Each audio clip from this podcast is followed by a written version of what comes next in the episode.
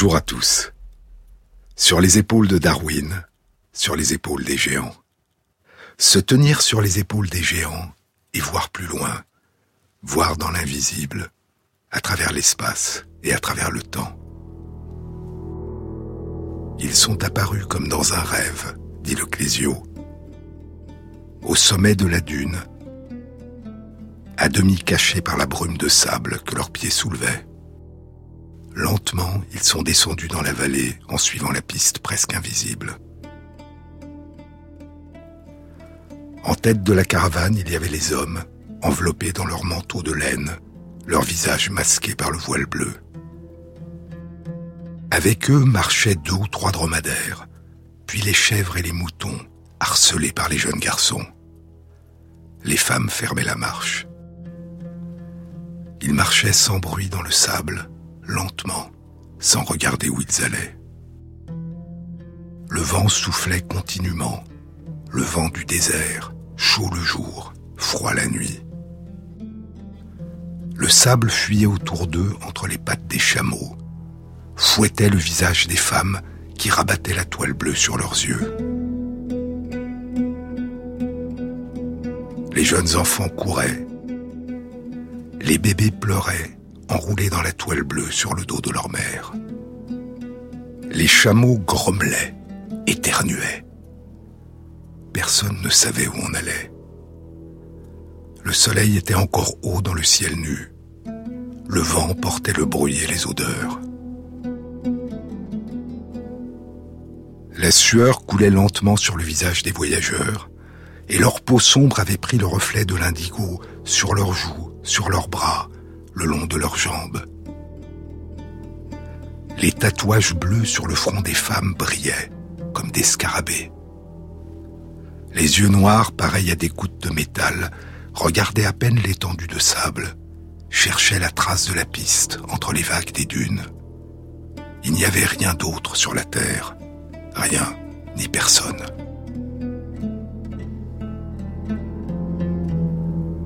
Ils étaient nés du désert, aucun autre chemin ne pouvait les conduire. Ils ne disaient rien, ils ne voulaient rien. Le vent passait sur eux, à travers eux, comme s'il n'y avait personne sur les dunes. Ils marchaient depuis la première aube, sans s'arrêter. La fatigue et la soif les enveloppaient comme une gangue. La sécheresse avait durci leurs lèvres et leurs langues. La faim les rongeait. Ils n'auraient pas pu parler. Ils étaient devenus depuis si longtemps muets comme le désert, pleins de lumière quand le soleil brûle au centre du ciel vide, et glacés de la nuit aux étoiles figées. Ils continuaient à descendre lentement la pente vers le fond de la vallée, en zigzagant quand le sable s'éboulait sous leurs pieds. C'était comme s'ils cheminaient sur des traces invisibles qui les conduisaient vers l'autre bout de la solitude, vers la nuit. Ils étaient les hommes et les femmes du sable, du vent, de la lumière, de la nuit. Ils étaient apparus comme dans un rêve, en haut d'une dune, comme s'ils étaient nés du ciel sans nuages et qu'ils avaient dans les membres la dureté de l'espace. Ils portaient avec eux la faim, la soif qui fait saigner les lèvres, le silence dur où luit le soleil, les nuits froides, la lueur de la Voie lactée, la lune. Ils avaient avec eux leur ombre géante au coucher du soleil, les vagues de sable vierge que leurs orteils écartés touchaient, l'horizon inaccessible. Ils avaient surtout la lumière de leur regard, qui brillait si clairement. Le bruit rauque des respirations se mêlait au vent, disparaissait aussitôt dans les creux des dunes, vers le sud. Mais le vent, la sécheresse, la faim n'avaient plus d'importance. Les hommes et le troupeau fuyaient lentement, descendaient vers le fond de la vallée sans ombre. Ils étaient partis depuis des semaines, des mois, allant d'un puits à un autre, traversant des torrents desséchés qui se perdaient dans le sable, franchissant les collines de pierre, les plateaux. C'est « Désert », le splendide roman de Jean-Marie Le Clézio. le roman des peuples du Sahara, du pays du voyage, de l'errance. Mais, dit Le Clézio, les routes étaient circulaires, elles conduisaient toujours au point de départ. C'est le pays de l'éternel départ, le pays de l'éternel retour. Mais c'était une route qui n'avait pas de fin, car elle était plus longue que la vie humaine. C'est le pays de la soif. Chaque soir, leurs lèvres saignantes cherchaient la fraîcheur des puits, la boue saumâtre des rivières alcalines. C'est le pays de la chaleur et du froid. La nuit froide les enserrait, brisait leurs membres et leur souffle, mettait un poids sur leur nuque. C'est le pays des mirages, et les hommes étaient eux-mêmes semblables à des mirages que la faim, la soif et la fatigue avaient fait naître sur la terre déserte. Le pays de la liberté. Il n'y avait pas de fin à la liberté. Elle était vaste comme l'étendue de la terre, belle et cruelle comme la lumière, douce comme les yeux de l'eau. C'est l'hiver de l'année dix-neuf cent neuf dix-neuf cent dix. Quand les troupes françaises du général Moignet mènent la guerre contre les peuples du désert et que les pistes de sable deviennent des lignes de fuite, des chemins d'exil, vers le sud. Chaque jour, à la première aube, les hommes libres retournaient vers leur demeure, vers le sud, là où personne d'autre ne savait vivre. Le soir, poursuit Le Clézio, quand le soleil était près de l'horizon, et que l'ombre des buissons s'allongeait démesurément, les hommes et les bêtes cessaient de marcher. Les hommes déchargeaient les chameaux, construisaient la grande tente de laine brune, debout sur son unique poteau en bois de cèdre. Les femmes allumaient le feu, préparaient la bouillie de mil, le lait caillé, le beurre, les dattes. La nuit venait très vite. Le ciel immense et froid s'ouvrait au-dessus de la terre éteinte.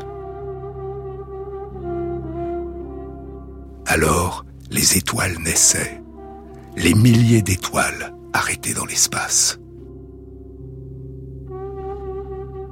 L'homme au fusil, celui qui guidait la troupe, appelait Nour, son fils. Il lui montrait la pointe de la petite ours, l'étoile solitaire que l'on nomme le cabri, puis à l'autre extrémité de la constellation, Corab, la bleue. Vers l'est, il montrait à Nour le pont où brillent les cinq étoiles, Al-Qaïd, Mizar, Aliot, Megrez, Fekda. Tout à fait à l'est, à peine au-dessus de l'horizon, couleur de cendre, Orion venait de naître avec Al-Nilam, un peu penché de côté comme le mât d'un navire. Il connaissait toutes les étoiles. Il leur donnait parfois des noms étranges, qui étaient comme des commencements d'histoire. Alors, il montrait à Nour la route qu'il suivrait le jour, comme si les lumières qui s'allumaient dans le ciel traçaient les chemins que doivent parcourir les hommes sur la terre. Il y avait tant d'étoiles. La nuit du désert était pleine de ces feux qui palpitaient doucement, tandis que le vent passait et repassait comme un souffle. C'était un pays hors du temps, loin de l'histoire des hommes peut-être. Un pays où plus rien ne pouvait apparaître ou mourir, comme s'il était déjà séparé des autres pays, au sommet de l'existence terrestre. Les hommes regardaient souvent les étoiles, la grande voie blanche qui fait comme un pont de sable au-dessus de la terre. Ils parlaient un peu, ils se racontaient les récits de voyage, les bruits de la guerre. Puis ils écoutaient la nuit. Les flammes du feu de brindille dansaient sous la théière de cuivre, avec un bruit d'eau qui fuse. L'odeur des bêtes montait, se mêlait à l'humidité du sable gris, à l'âcreté des fumées des braséros.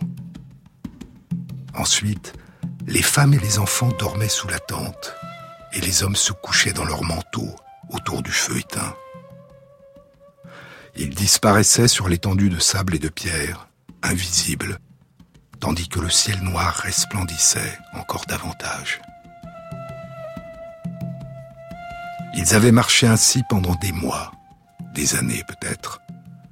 Ils avaient suivi les routes du ciel entre les vagues des dunes.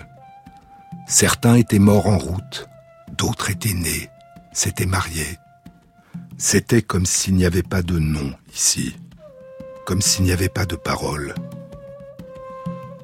Le désert lavait tout dans son vent, effaçait tout. Les hommes avaient la liberté de l'espace dans leur regard. Leur peau était pareille au métal. La lumière du soleil éclatait partout. Le sable ocre, jaune, gris, blanc, le sable léger glissait, montrait le vent. Il couvrait toutes les traces, tous les eaux. Il repoussait la lumière, il chassait l'eau, la vie, loin d'un centre que personne ne pouvait connaître. Les hommes savaient bien que le désert ne voulait pas d'eux. Alors, ils marchaient sans s'arrêter sur les chemins que d'autres pieds avaient déjà parcourus, pour trouver autre chose. L'eau, elle était dans les aïounes, les yeux couleur de ciel, ou bien dans les lits humides des vieux ruisseaux de boue. Mais ce n'était pas de l'eau pour le plaisir ou le repos. C'était juste la trace d'une sueur à la surface du désert, le don parcimonieux d'un dieu sec, le dernier mouvement de la vie. Eau lourde arrachée au sable, eau morte des crevasses, eau alcaline qui donnait la colique, qui faisait vomir. Il fallait aller encore plus loin, pencher un peu en avant, dans la direction qu'avaient donnée les étoiles. C'est l'hiver dix-neuf cent neuf dix-neuf cent dix, dans la Saguia el-Hamra, la Saguia el-Hamra, le canal rouge, la couleur du fleuve qui porte ce nom. C'est dans l'ancien Sahara espagnol au sud du Maroc, à la frontière de la Mauritanie et de l'Algérie, dans la portion nord du Sahara occidental. L'immense désert du Sahara, qui s'étend d'est en ouest, de la mer Rouge à l'océan Atlantique au long de près de cinq mille kilomètres, et du nord au sud, de la côte de la Méditerranée aux régions du Sahel, au long de mille huit cents kilomètres. Le plus grand désert chaud de la Terre, qui couvre une surface de plus de neuf millions de kilomètres carrés, avec des oasis comme des îlots perdus dans les vagues sans fin de la mer de sable, et quand le vent se lève, surgissent les tempêtes de sable qui font voguer les dunes. C'est vingt ans plus tard, en dix-neuf cent trente, à plus de trois mille kilomètres à l'est de la Saguia el-Hamra, dans le désert du Sahara, en Libye, dans le magnifique roman de Michael Ondaatje, Le patient anglais. Celui qu'on appelle le patient anglais au corps brûlé, allongé sur un lit dans une villa en ruine en Toscane, soigné par une infirmière, Hannah, en dix-neuf cent quarante-quatre, au milieu des combats de la fin de la Seconde Guerre mondiale, celui dont personne ne connaît le nom, c'est Almásy, le comte hongrois Laszlo Almásy, qui a exploré le désert du Sahara en Libye, à la recherche de la cité légendaire de Zerzura. dix-neuf cent trente, notre première expédition en direction du sud, dit le patient anglais. À partir de Jaqboub, l'oasis d'Al-Jaqboub, au nord de la Libye, à la frontière de l'Égypte, dans le territoire des tribus Zouaya et Majabra, un voyage de sept jours jusqu'à El Taj, dans l'oasis de Koufra, au sud-est de la Libye. La tempête s'abattit sur nous, venue de nulle part, surgissant du matin clair. La brise qui nous rafraîchissait s'était peu à peu renforcée. Nous avons fini par baisser les yeux, et la surface du désert avait changé. « Passez-moi le livre, » dit le patient anglais à Anna. « Là, c'est la merveilleuse description que fait Hassanein Pacha de telle tempête. » C'est comme si la surface reposait sur des tuyaux percés de milliers de trous, à travers lesquels s'échappent de minuscules jets de vapeur. Le sable gicle par à coups et tourbillonne. Centimètre par centimètre, à mesure que le vent augmente, la perturbation gagne du terrain. C'est comme si toute la surface du désert se soulevait en obéissant à une force souterraine. De gros cailloux viennent frapper les tibias, les genoux, les cuisses. Les grains de sable grimpent le long du corps jusqu'à ce qu'ils frappent le visage et s'élèvent au-dessus de la tête. Le ciel disparaît. Tout, sauf les objets les plus proches, s'estompe, s'efface de la vue. l'univers est rempli. Il nous fallait continuer à avancer. Si vous vous arrêtez, le sable s'accumule, comme il le fait autour de tout ce qui est immobile, et il vous enferme. Vous êtes perdu pour toujours. Une tempête de sable peut durer cinq heures. Les plus grandes terreurs surgissaient de nuit. Une fois, au nord de Koufra, nous avons été frappés par une tempête dans l'obscurité. Trois heures du matin, la tempête détacha les tentes de leurs amarres, les balaya, et nous avons roulé avec elle, prenant le sable comme un navire en train de couler prend l'eau, écrasé, suffocant, jusqu'à ce que nous soyons libérés par un chamelier. Nous avons traversé trois tempêtes en neuf jours, le cheval disparut, trois des chameaux périrent. Les deux derniers jours, il n'y avait plus aucune nourriture, rien que du thé. Le dernier lien avec le monde était le tintement de l'urne à thé noircie par le feu, et la longue cuillère, et le verre qui venait vers nous dans l'obscurité des matins.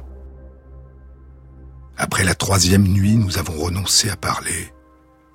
Tout ce qui importait, c'était le feu et la faible quantité de liquide brun. Sur les épaules de Darwin, sur France Inter. Years after you've gone, I'm feeling fine and I fight to be strong. But when I'm laughing, well, it's not quite the same. Years after the tears, I swore to not let it happen again. The pain is gone, but so is the flame. How will I know right from the start? How will I know healing my heart? Can I let go what I have not? When the wind blows us apart, mieux comme quand il pleut, comme au milieu d'un adieu silencieux de notre rêve, je me suis réveillée. Vie, tu as choisi pour avancer, ni remords ni regrets. Mais si tu pouvais retrouver l'envie, don't live without what you have found. Just let it shout. You hear the sound comes from profound to chase the doubt.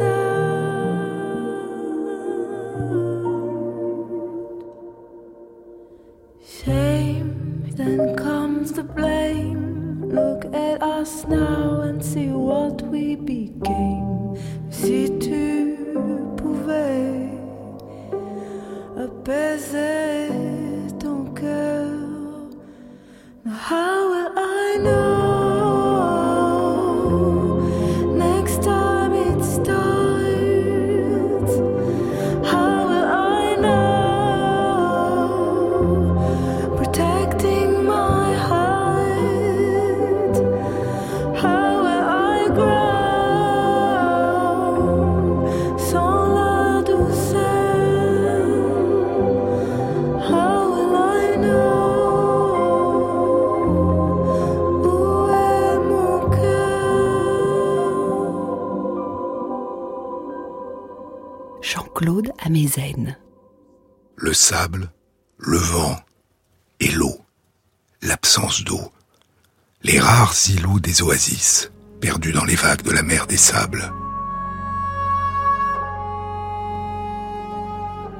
Pour les Égyptiens de l'Antiquité, dit le patient anglais, il n'y avait pas d'eau à l'ouest des cités oasis. Le monde s'arrêtait là. L'intérieur des terres était sans eau. Mais dans le vide des déserts, on côtoie constamment l'histoire perdue. Les tribus Tébou et Sénoussi avaient sillonné ces contrées. Elles possédaient des puits gardés dans le plus grand secret. On parlait de terres fertiles, blottis à l'intérieur du désert.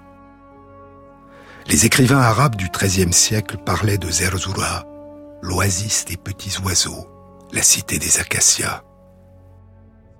Si l'on en croit le livre des trésors cachés, le Kitab al-Khanoutz, Zerzura était une ville blanche, blanche comme la colombe. Almásy parcourt le plateau de Gilf al-Kebir et ses alentours, à la recherche de l'oasis perdue de Zerzura. Le Gilf al-Kebir, la Grande Barrière. Le grand plateau de près de huit mille kilomètres carrés qui s'élève à mille mètres au-dessus du niveau de la mer, à trois cents mètres au-dessus des sables du désert du Sahara, dans le sud-ouest de l'Égypte, à six cents kilomètres à l'ouest des rives du Nil, près de la frontière avec la Libye et le Soudan. Ses pentes escarpées à l'est et à l'ouest, et sa descente en pente douce vers le nord. En dix-neuf cent trente-deux, dit le patient anglais, nous étions à la recherche de l'armée perdue de Cambyse. Cambyse deux, le souverain de l'Empire de Perse, le successeur de Cyrus le Grand, qui avait conquis l'Égypte il y a deux mille cinq cents ans, était devenu pharaon de la Basse-Égypte, puis était parti en vain à la conquête de l'Éthiopie.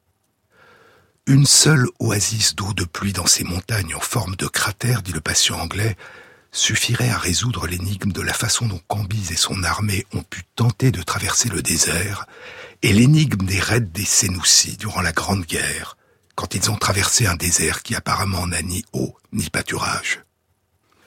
Nous étions à la recherche de l'armée perdue de Cambyse et à la recherche de Zerzura. dix-neuf cent trente-deux et dix-neuf cent trente-trois et dix-neuf cent trente-quatre.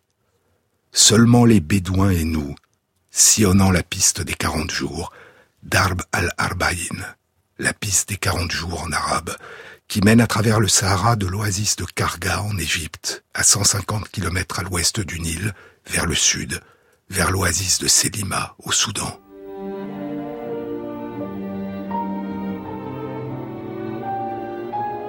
Il y avait des fleuves de tribus du désert, les plus beaux humains que j'ai rencontrés. Nous étions Allemands, Anglais, Hongrois, Africains, tous insignifiants pour eux. Peu à peu, nous sommes devenus sans nation. Le désert ne pouvait être ni revendiqué ni possédé. C'était une pièce de drap emportée par les vents, jamais retenue au sol par des pierres, et à laquelle on avait donné des centaines de noms changeants longtemps avant que Canterbury n'existe, longtemps avant que des batailles et des traités nous cousent ensemble, pièce à pièce, l'Europe et l'Orient, comme on le fait d'un quilt. Les caravanes du désert, ces étranges fêtes et cultures vagabondes, ne laissaient rien derrière elles, pas une braise. Nous tous, même ceux qui avaient des foyers en Europe et des enfants au loin, nous souhaitions ôter les vêtements de nos pays. Nous disparaissions dans le paysage, le feu et le sable. Nous quittions les ports des oasis, les lieux où l'eau venait, les lieux que l'eau touchait, Aïn, Bir, Wadi, Fogara, Kotara, Shadouf. Je ne voulais pas de mon nom à côté de ces noms si beaux. L'eau. Les noms d'où sourdait l'eau, si rare dans les déserts.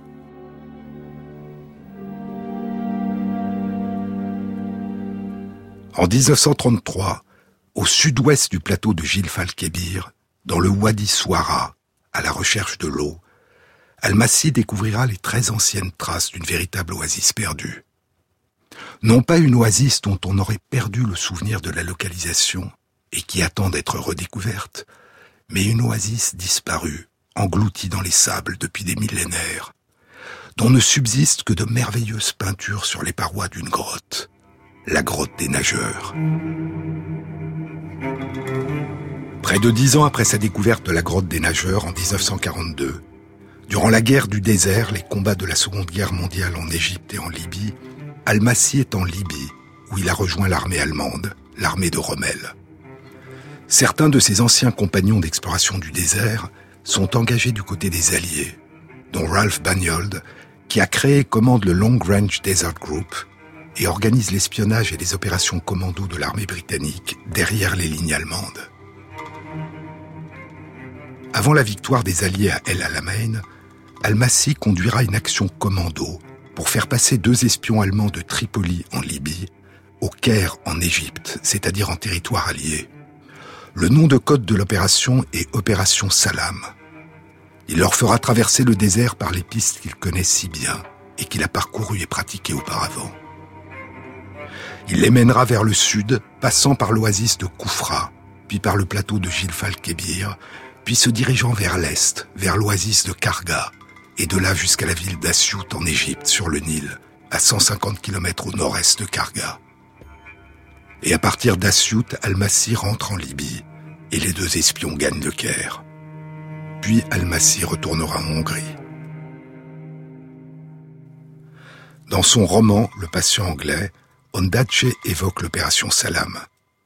Mais il ajoute une histoire d'amour tragique qui conduit Almásy à s'écraser dans son avion en flammes dans le désert.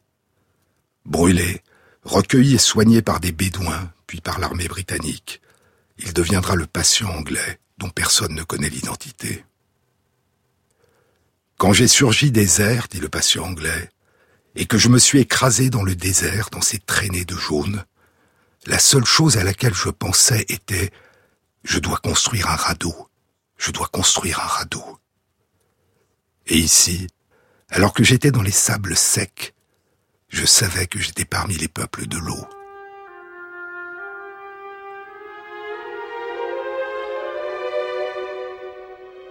À Tassili, j'ai vu des gravures pariétales qui dataient d'une époque où les peuples du Sahara chassaient des hippopotames à partir de barques en roseaux. À Wadi Sura, j'ai vu des grottes dont les parois étaient couvertes de peintures de nageurs. Ici, il y avait eu un lac. J'aurais pu tracer sa forme sur un mur pour eux. J'aurais pu les mener à ses rives, il y a six mille ans.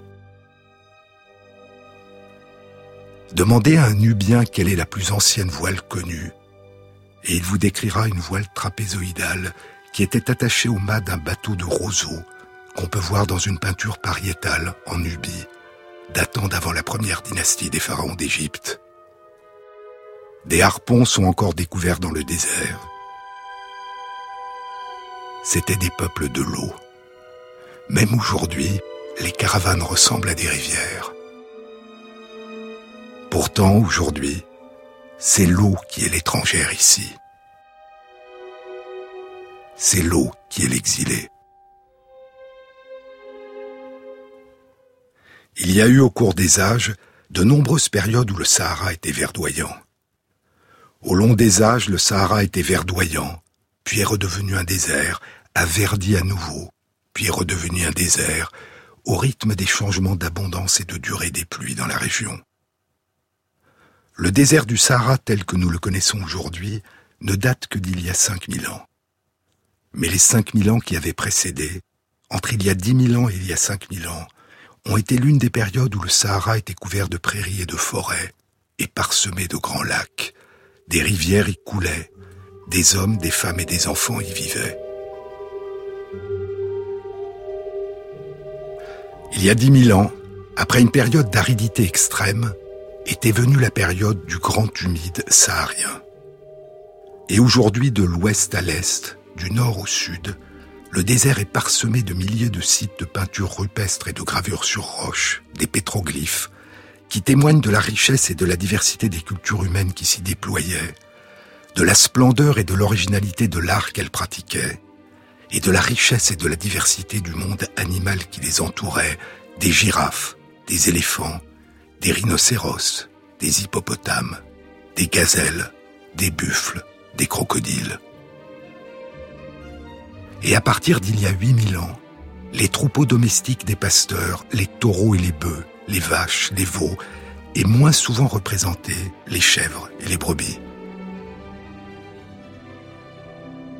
Dans l'ouest du désert du Sahara, au sud-est de l'Algérie, près de la frontière avec la Libye, le Niger et le Mali, dans les grottes de Tassili n'Ajjer, le plateau des rivières, un vaste plateau de plus de soixante-dix mille kilomètres carrés, il y a plus de quinze mille peintures et gravures pariétales.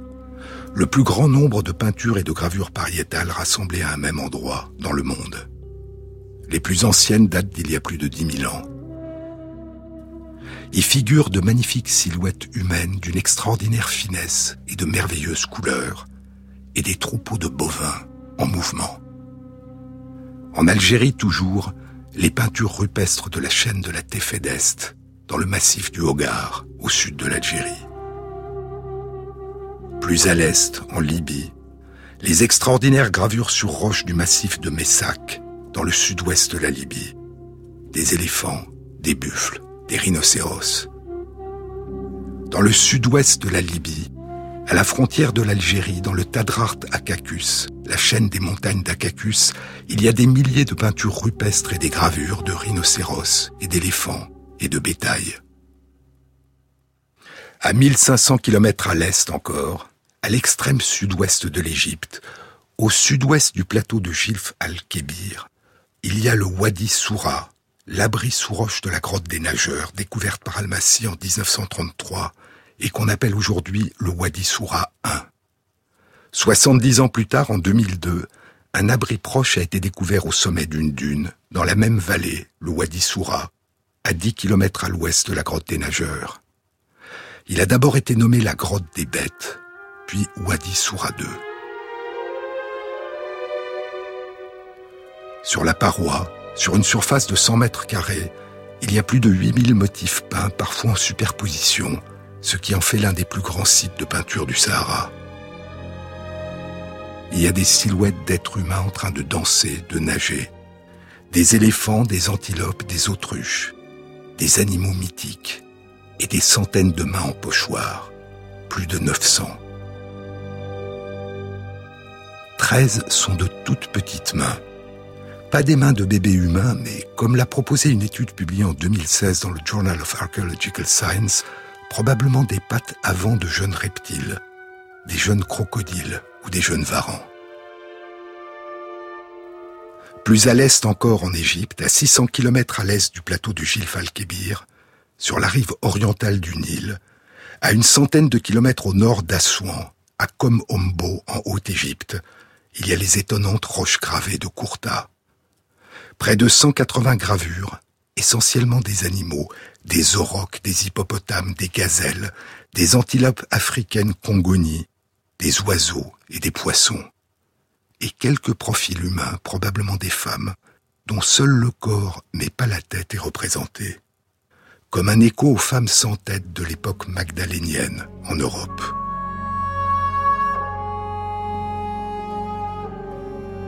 Ces gravures dateraient d'il y a environ dix-sept mille ans. Elles seraient plus anciennes de sept mille ans que les autres peintures et gravures rupestres du Sahara. Elles précéderaient de sept mille ans les débuts de la période du Grand Humide saharien. Elles dateraient de l'époque où le Sahara était encore un désert aride.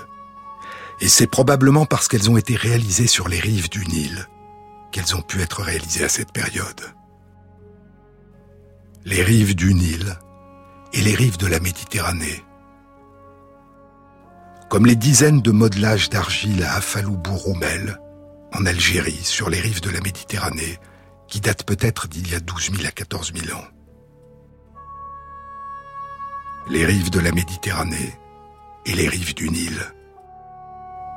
Là où vivaient et s'étaient réfugiées il y a plus de dix mille ans les populations humaines pendant que le Sahara était un désert.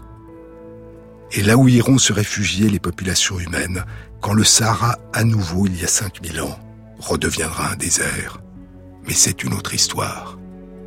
Sur les épaules de Darwin, sur France Inter.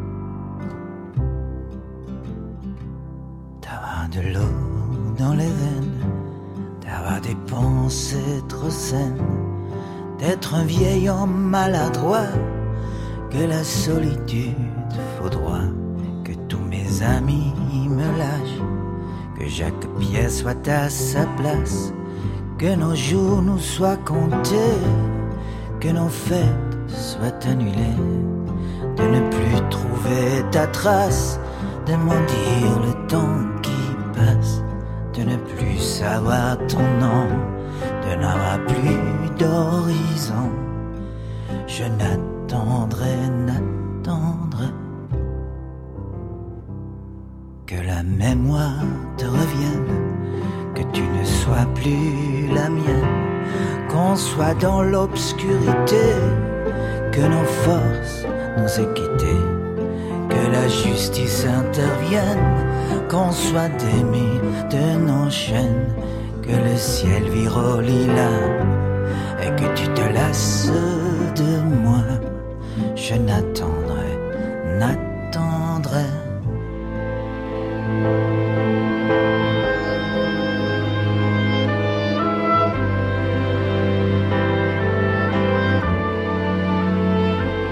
que le ciel vire au lilas et que tu te lasses de moi. Je n'attendrai, n'attendrai pas. Jean-Claude Ameisen sur France Inter. En anglais, paysage se dit landscape. Land, pays. Ce qu'on voit d'un pays, d'une étendue de terre. Waterscape signifierait paysage d'eau. Ce qu'on voit d'une étendue d'eau. Saharan Waterscapes, paysage d'eau du Sahara. C'est le nom que des chercheurs, dont Savino di Lernia, ont donné aux paysages qu'ont représentés sur leurs peintures et leurs gravures rupestres les habitants du Sahara qui y vivaient entre il y a dix mille ans et il y a cinq mille ans. Des lacs, des rivières, des savanes, des forêts, des paysages d'eau. On en voit les reflets dans les merveilleuses œuvres d'art qui ornent les parois de pierre. Mais peut-on en retrouver d'autres traces ? Non pas sur les parois, mais sous le sol que les artistes ont foulé, sur lequel eux et leurs semblables ont vécu. C'est la question à laquelle répond une étude publiée le dix-neuf février deux mille vingt dans PLOS ONE. Elle était animée par Wim Van Neer, de l'Institut Royal de Sciences Naturelles de Belgique à Bruxelles et de l'Université de Louvain, et par Savino di Lernia, du département des sciences de l'Antiquité de l'Université de Rome, la Sapienza, et de l'Université de Witwatersrand, à Johannesburg, en Afrique du Sud. L'étude a été réalisée dans le sud du Tadrart Acacus, la chaîne de montagnes d'Acacus dont je vous ai parlé, dans le désert du Sahara, dans le sud-ouest de la Libye, à la frontière de l'Algérie. Sur le site de l'abri sous roche de Takarkori, dans le Wadi Takarkori, qui sépare le sud du Tadrart Acacus du massif du Tadrart Rouge, à l'ouest, en Algérie. Aujourd'hui, dans la région où est située l'abri sous roche de Takarkori, le climat est extrêmement aride. La température moyenne durant l'année est de vingt-cinq à trente degrés Celsius, et il ne tombe qu'entre zéro et vingt millimètres d'eau de pluie par an. Les chercheurs ont réalisé une étude des fossiles d'animaux présents dans les strates du sol du site, une étude archéozoologique qui couvre les périodes allant d'il y a dix mille deux cents ans à il y a quatre mille sept cents ans. Les premiers habitants du site, entre il y a dix mille deux cents ans et il y a huit mille ans, sont des chasseurs-cueilleurs-pêcheurs. Ils habitent le site de façon saisonnière, mais de grandes meules de pierre et de nombreuses poteries indique un mode de vie semi-sédentaire. Les premiers pasteurs semblent avoir occupé le site il y a un peu plus de huit mille ans, et à partir d'il y a sept mille ans, l'occupation est toujours saisonnière, mais il y a de nombreux vestiges de troupeaux de bovins, de chèvres et de moutons domestiques. Ces pasteurs consommaient-ils déjà le lait de leurs animaux domestiques ? Sur un autre site dans le Tadrart Acacus, le site de Wadi Teshuinat deux, il y a une peinture rupestre qui représente une personne en train de traire une vache. Mais cette peinture est difficile à dater. Et c'est sur le site de Takarkori que des chercheurs avaient entrepris, il y a une dizaine d'années, d'explorer si et quand les pasteurs du Sahara avaient consommé le lait de leurs troupeaux. En deux mille douze, leur étude avait été publiée dans Nature.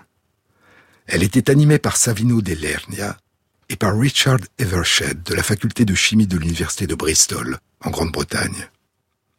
Les chercheurs avaient mis en évidence la présence de résidus de lait de ruminants sur des tessons de poterie du site de Takarkori qui dataient d'une période comprise entre il y a sept mille deux cents ans et il y a cinq mille huit cents ans.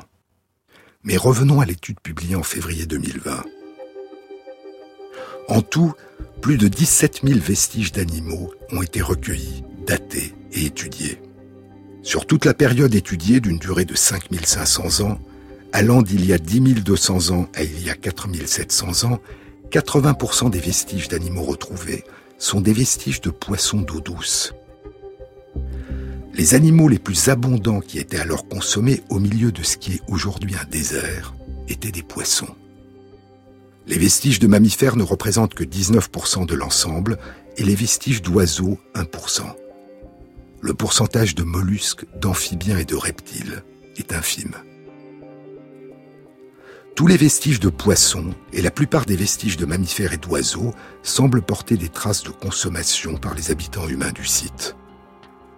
En ce qui concerne les poissons, deux tiers sont des poissons-chats de la famille des Clariidae, le tiers restant sont des tilapias. Les vestiges d'amphibiens et de reptiles sont des vestiges de grenouilles, de tortues et de crocodiles. Les oiseaux, en dehors des corvidés et des buses, sont pour la plupart des oiseaux qui se nourrissent de poissons, des pélicans et des cormorans, et des oiseaux aquatiques, dont un petit échassier, la foulque macroule, la poule d'eau, l'oie armée de gambis, un canard plongeur et un ibis, l'ibis falcinelle. En dehors des bovins, des caprins et des ovins domestiques, parmi tous les mammifères dont des vestiges ont été retrouvés sur le site, trois sont encore présents aujourd'hui dans le Tadrart Acacus, le mouflon à manchette, la gazelle d'Orcas et le daman du Cap, qui ressemble à une marmotte. Parmi les autres qui ne vivent plus là, il y a l'écureuil fouisseur, le petit rongeur Gundi du Mzab, le porc épic à crête, le gros rongeur grand au lacode, la gazelle d'Ama, la plus grande des gazelles d'Afrique, au long cou, à la robe blanche et brun roux et aux très longues jambes, le lièvre du Cap, des rhinocéros et des babouins.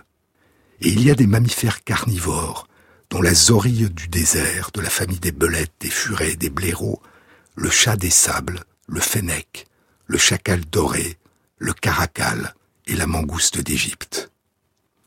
Mais ce qui est intéressant, en dehors de la diversité de ces animaux, et de la très grande prépondérance des poissons qui constituent quatre-vingts pour cent des vestiges recueillis en moyenne tout au long des cinq mille cinq cents ans, c'est l'évolution de ces proportions au cours du temps.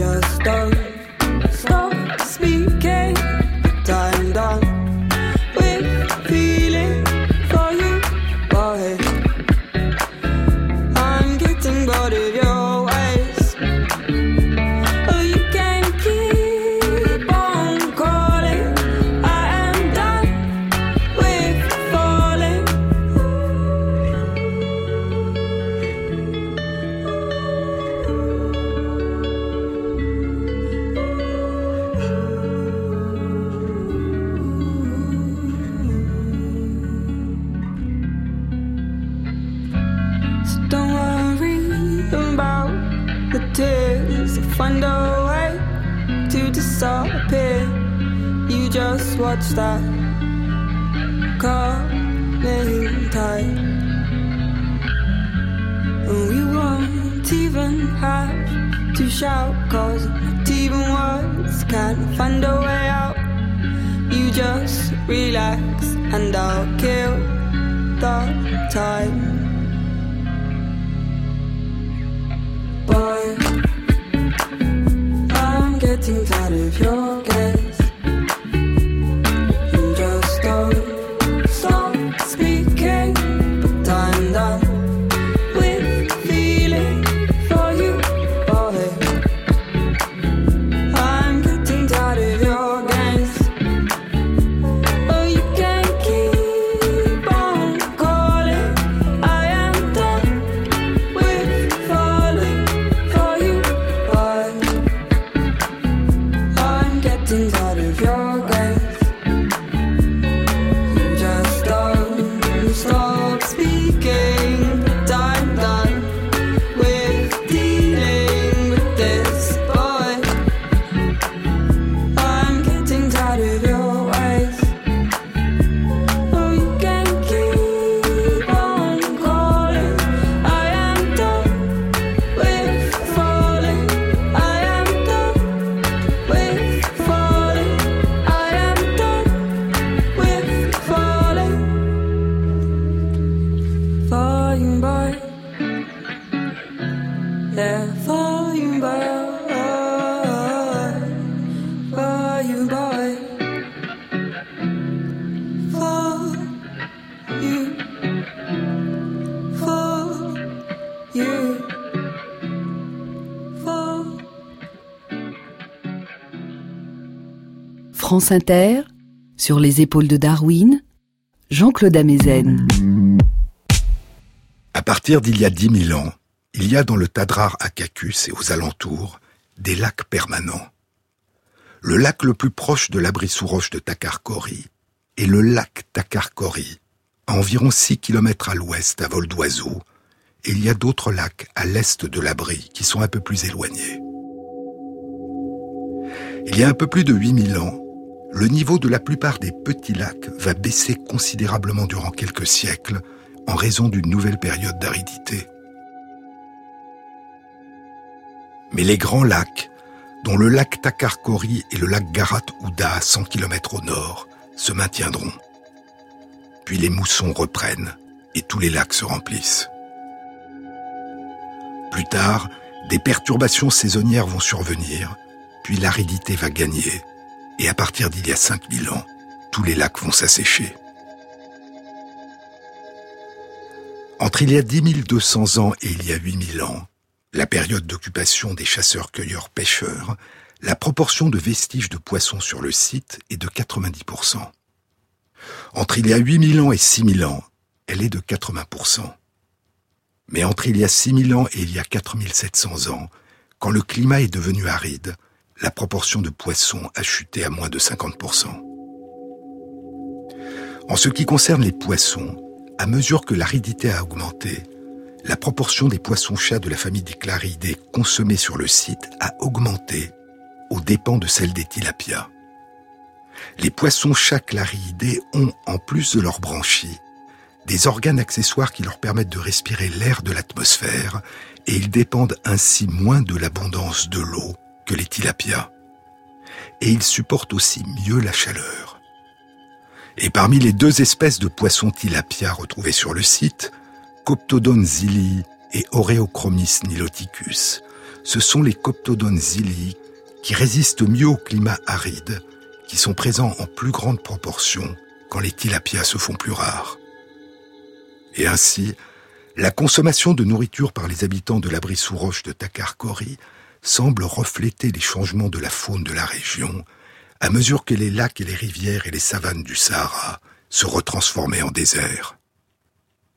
Mais pendant toute la période où le Sahara était redevenu un pays de l'eau, un pays de rivières et de grands lacs, d'où étaient venus ces poissons, ces tortues d'eau douce et ces crocodiles qui peuplaient les lacs? Les chercheurs font deux hypothèses, qui toutes deux suggèrent un rôle de ce qu'on appelle le méga-lac Tchad, ou le paléolac Megachad, qui est situé à près de mille quatre cents kilomètres au sud-est des monts Tadrart Acacus. Des études indiquent qu'à partir d'il y a quinze mille ans, le tout début de la période africaine humide au sud, le niveau du lac Tchad commence à augmenter et il atteint son maximum il y a environ onze mille ans. C'était alors le plus grand lac d'Afrique, d'une surface d'environ trois cent soixante mille kilomètres carrés et d'une profondeur de plus de cent cinquante mètres. Sa superficie aujourd'hui est de moins de deux mille kilomètres carrés, cent cinquante fois moins grande. Il y a cinq mille ans, son niveau diminue rapidement, traduisant l'aridité qui se propage du nord vers le sud, au-delà du Sahara, dans le Sahel. Durant la période africaine humide, le Sahara et le Sahel formaient un gigantesque bassin hydrographique, parcouru de rivières du nord au sud et de l'est à l'ouest, un réseau hydrographique dont le mégalac Tchad était l'un des nœuds principaux. Et les chercheurs proposent que c'est de l'est, à partir du Nil, ou du sud à partir d'autres fleuves, que de rivière en rivière, à l'occasion des crues. Et en passant par le gigantesque bassin du mégalac Tchad, les poissons, les tortues et les crocodiles ont voyagé à travers le Sahara et rempli ses rivières et ses lacs. Puis les pluies sont devenues plus rares, le désert à nouveau a commencé à se propager, les rivières et les lacs du Sahara se sont desséchés et la région s'est dépeuplée. La plupart des habitants du désert se réfugient sur les côtes et à l'est, dans la vallée du Nil. Et sur les rives du Nil, que ces mystérieuses crues annuelles irriguent depuis si longtemps, se déploiera alors durant cinq millénaires la longue et grande histoire et la cosmogonie des cultures, des dynasties et des dieux de l'Égypte des pharaons que nous découvrirons dans une autre émission.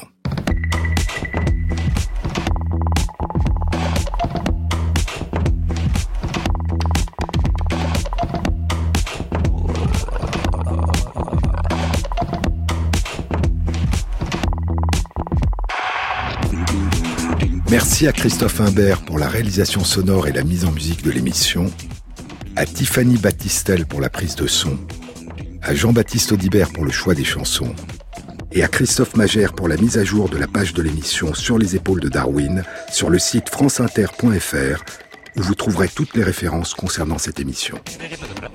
Bon week-end à tous. À samedi prochain.